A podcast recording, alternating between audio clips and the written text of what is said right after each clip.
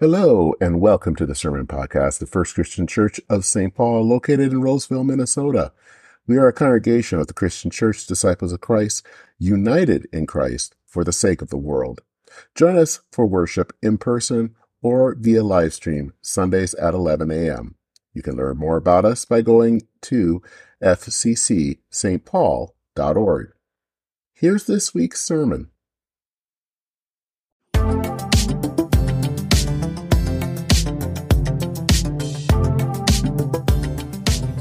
Our text today comes from two places. The first we'll be reading is uh, from Philippians 3, verses 4 through 14, and then Matthew 21, verses 33 through 46. You can follow along in your bulletin, which is on page 6. Beginning with Philippians. Even though I too have reason for confidence in the flesh, if anyone else has reason to be confident in the flesh, I have more. Circumcised on the eighth day, a member of the people of Israel, of the tribe of Benjamin, a Hebrew born of Hebrews, as to the law, a Pharisee, as to zeal, a persecutor for the, of the church, as to righteousness under law, blameless. Yet, whatever gains I had, these I have come to regard as loss because of Christ. More than that, I regard everything as loss because of the surpassing value of know, knowing Christ Jesus my Lord. For his sake I have suffered the loss of all things, and I regard them as rubbish, in order that I may gain Christ. And be found in him, not having a righteousness of and of my own that comes from the law, but one that comes from faith in Christ, the righteousness from God based on faith. I want to know Christ and the power of his resurrection and the sharing of his sufferings by becoming like him in his death, if somehow I may attain the resurrection from the dead. Not that I have already obtained this or have already reached the goal, but I press on to make it my own, because Christ Jesus has made me his own. Beloved, I do not consider that I have made it my own, but this one thing I do, forgetting what lies behind and straining toward what lies ahead. Press on toward the goal for the, of, for the prize of the heavenly call of God in Christ Jesus. And now from Matthew. Listen to another parable. There was a landowner who planted a vineyard, put a fence around it, dug a wine press in it, and built a watchtower. Then he leased it to the tenants and went to another country. When the harvest time came, when the harvest time came, he sent his slaves to the tenants to collect his produce. But the tenant seized his slaves and beat one, killed another, and stoned another. Again, he sent other slaves, more than the first, and they treated them the same way. Finally, he sent his son to them, saying, They will respect my son. But when the tenants saw the son, they said to themselves, This is the heir. Come, let us kill him and get his inheritance. So they seized him, threw him out of the vineyard, and killed him. Now, when the owner of the vineyard comes, what will he do to these tenants? They said to him, He will put those wretches to a miserable death and lease the vineyard to other tenants who will give them the produce at harvest time. Jesus said to them, Have you read and never read in the scriptures the stone that built the builders rejected has become the cornerstone? This was the Lord's doing, and it is amazing in our eyes. Therefore, I tell you, the kingdom of God will be taken away from you and given to a people that produces the fruits of the kingdom. The one who falls on this stone will be broken into pieces, and it will crush anyone on whom it falls. When the chief priests and the Pharisees heard this parable, they realized he was speaking about them. They wanted to arrest him, but they feared the crowds because the, the people regarded him as a prophet. This is the word of God for all the people of God. Thanks be to God. Amen.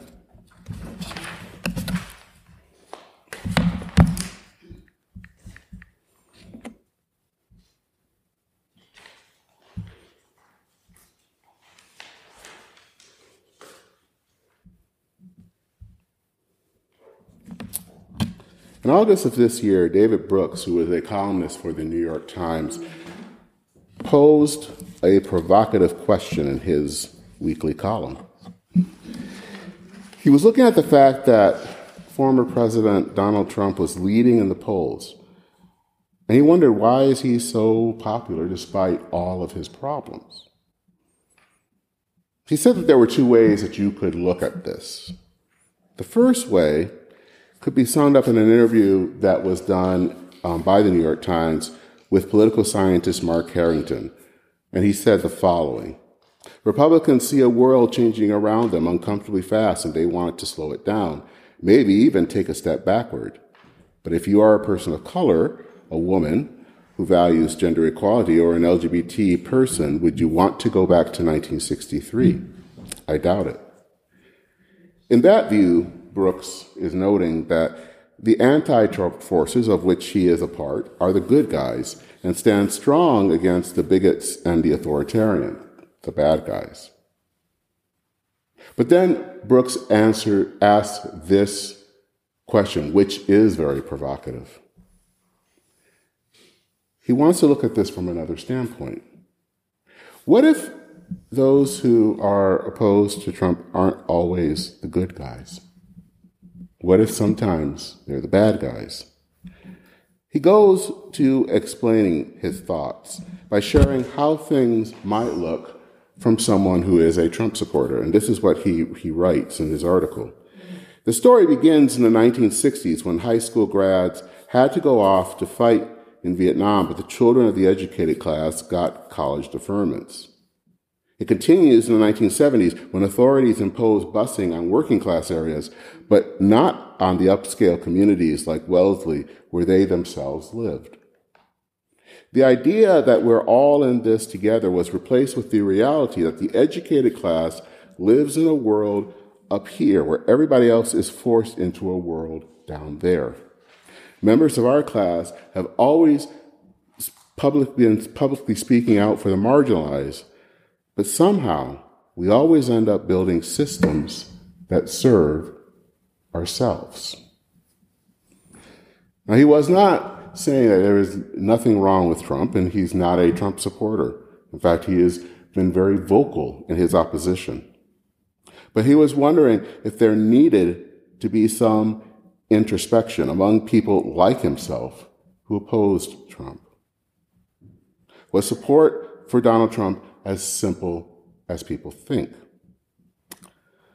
Well, this being 2023, you can guess what happened next. Brooks received a ton of responses. Most were against him even thinking of the idea. They tended to believe that the other side was filled with people who are incompatible with normal Americans. There was nothing wrong with them, were how his detractors responded. It's the other side that is the problem. It's human for us to see ourselves as a hero in our own stories. We want to see ourselves as the good guys. As Christians, we want to always see that we are always on the good side of things, though history sometimes suggests otherwise. I was thinking about all of this as I was preparing for Bible study this week. And one of the commentators noted that it is very tempting for many people to look at this parable of the tenants and not see themselves in the role of the tenants. They'll see themselves in the role of everybody else, but not the tenants. And I can imagine some of us saying, of course, we're not the tenants we would never, ever reject Jesus. We would never, ever kill Jesus. This is the second of the three parables where Jesus is conversing with the religious leaders and basically, in many ways, calling them out for their sin. Last week we had the parable of the two sons. This week it's the parable of the tenants. Next week, it'll be the parable of the great banquet. In this, te- in this tale, the tenants are the religious leaders, the people who were working to kill the son of the landlord. And of course, the son of the landlord is Jesus. They beat up and even kill the servants, prophets, who came to collect the rent. And in their greed, they killed the landlord's son. When Jesus asked what would happen to these tenants, they don't know the crux of that story yet. And they say that these worthless tenants should be killed and their property given to someone else. They could not see themselves in that story. They wouldn't see themselves in that story. In these days, it's hard for us to accept the concept of original sin, partially because we it casts us in a bad light, that is as if there is nothing good about us. But original sin is not saying that we are worthless or that there is nothing good. What it's saying could be probably summed up in that old hymn where they use the line, prone to wander. The religious leaders thought highly of themselves, and they could see sin everywhere except in themselves. They got mad at Jesus because basically what he ended up doing was holding a mirror up to them. But what about us? Because the fact of the matter is, all of us want to be the star of our own story. We don't want to see that we could be and have sinned. No, we haven't killed anyone lately, at least as far as I know. But how have we ignored God? Are we willing to look beyond our accomplishments, beyond how we think we might see ourselves, and actually see ourselves honestly? In Paul's letter to the Philippians, he talks about how qualified he is. He, uh, he says all of these things that he was circumcised on the eighth day, a member of the people of Israel, the tribe of Benjamin, a Hebrew born of Hebrews. He was a Pharisee. He was a persecutor of the church. He was under the law blameless. He was considered the cream of the crop, the best of the best.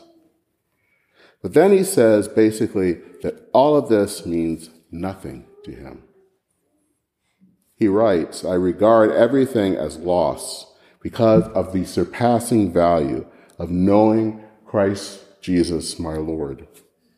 For his sake, I have suffered the loss of all things, and I regard them as rubbish in order that I may gain Christ. He realizes that his righteousness doesn't come from following the rules.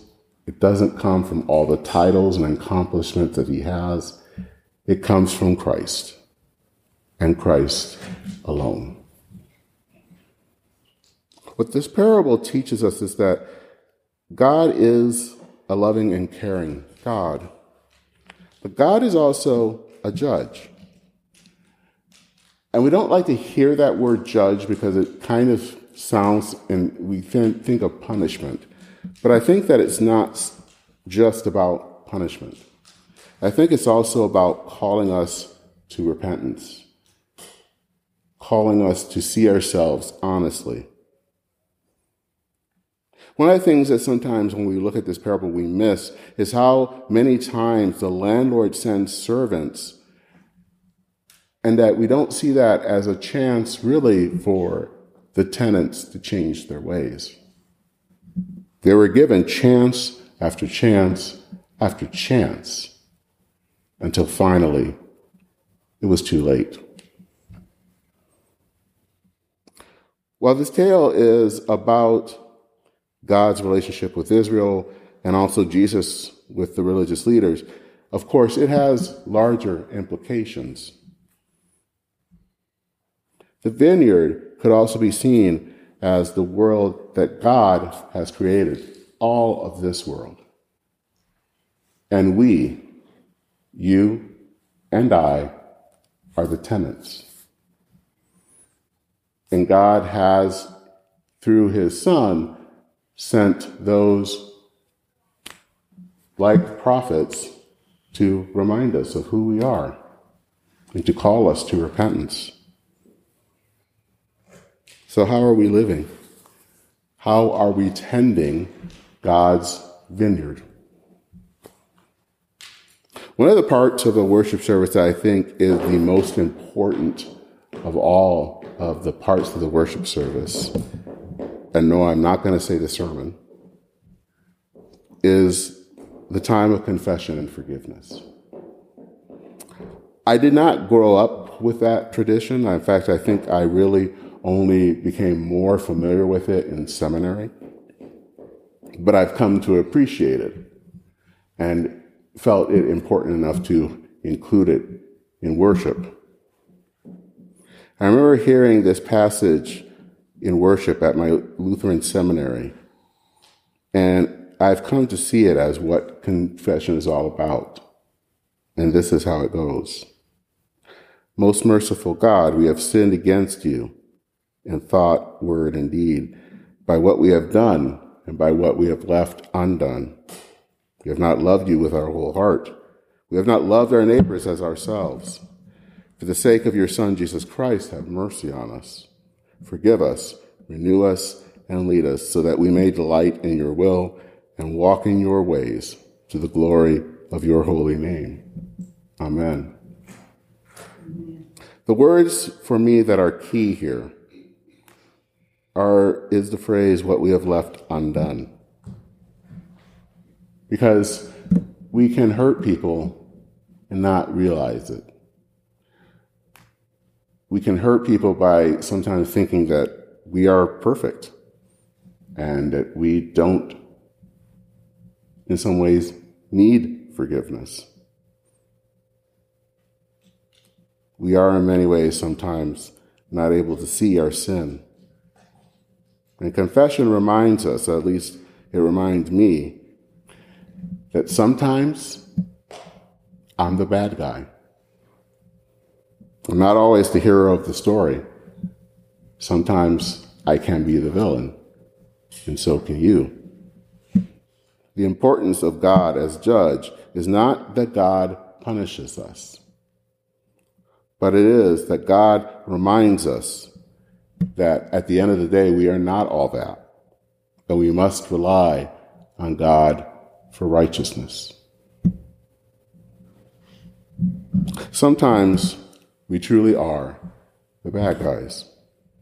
But Jesus always stands willing to offer us a second, a third, a fourth, a millionth chance if we are willing not to see ourselves as the star of the story.